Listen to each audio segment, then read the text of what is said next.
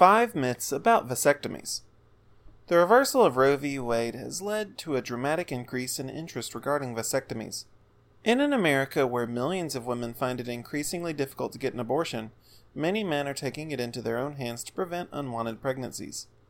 Vasectomies are a significant surgical event, however. A lot of men are misinformed about vasectomies, which make them sound even scarier when men shouldn't be overly intimidated by the procedure. Vasectomies are usually performed by a urologist, a physician specializing in treating the urinary tract and reproductive function. It's believed that vasectomy inquiries are at their highest in places where abortion rights are most restricted or under threat, while interest is lower in areas where abortion access is still protected and safeguarded. Not all men are turning to vasectomies because of abortion regulations, however. COVID 19 and the precarities associated with it have led some men to get vasectomies to ensure that they don't have kids until it's a better time to raise them.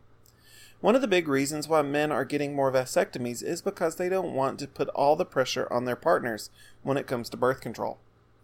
Even though male birth control is performed via surgery, female birth control can be more demanding on the woman. That's because the birth control pill dramatically alters hormone levels, which can lead to unfortunate side effects. While women can undergo surgery to stop pregnancy, tubal ligation is more expensive and more invasive. While the procedure is reversible, it reduces the ability to have healthy pregnancy after reversal by 20 to 50%. Vasectomies are faster, cheaper, safer, and more reversible. In spite of this, tubal ligation is much more common than vasectomy, though cultural and social changes may cause this balance to change in the future. Let's take some time to correct some vasectomy myths. Vasectomies don't shrink or remove the testicles. Some men falsely assume that getting a vasectomy is like getting your balls taken off. While this would definitely work as birth control, vasectomies don't usually alter the appearance or structure of the testicles, other than sealing off sperm from the semen. If you notice significant changes in your testicles after a vasectomy, you should tell your doctor. Vasectomies are highly reversible.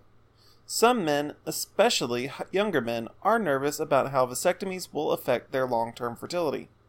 Many men get a vasectomy because they don't want kids now, not because they never want kids. Many guys have it in their heads that the longer that it's been since their vasectomy, the less potent that they will be when the procedure is reversed. Some people believe that the testes will stop producing sperm altogether. Fortunately, this isn't the case. The testes continue to make sperm even after vasectomy.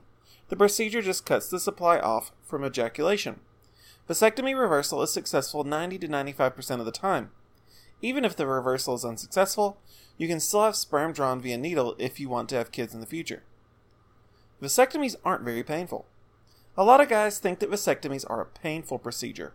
Men know how much that a swift kick to the junk hurts, and they associate that with the snip.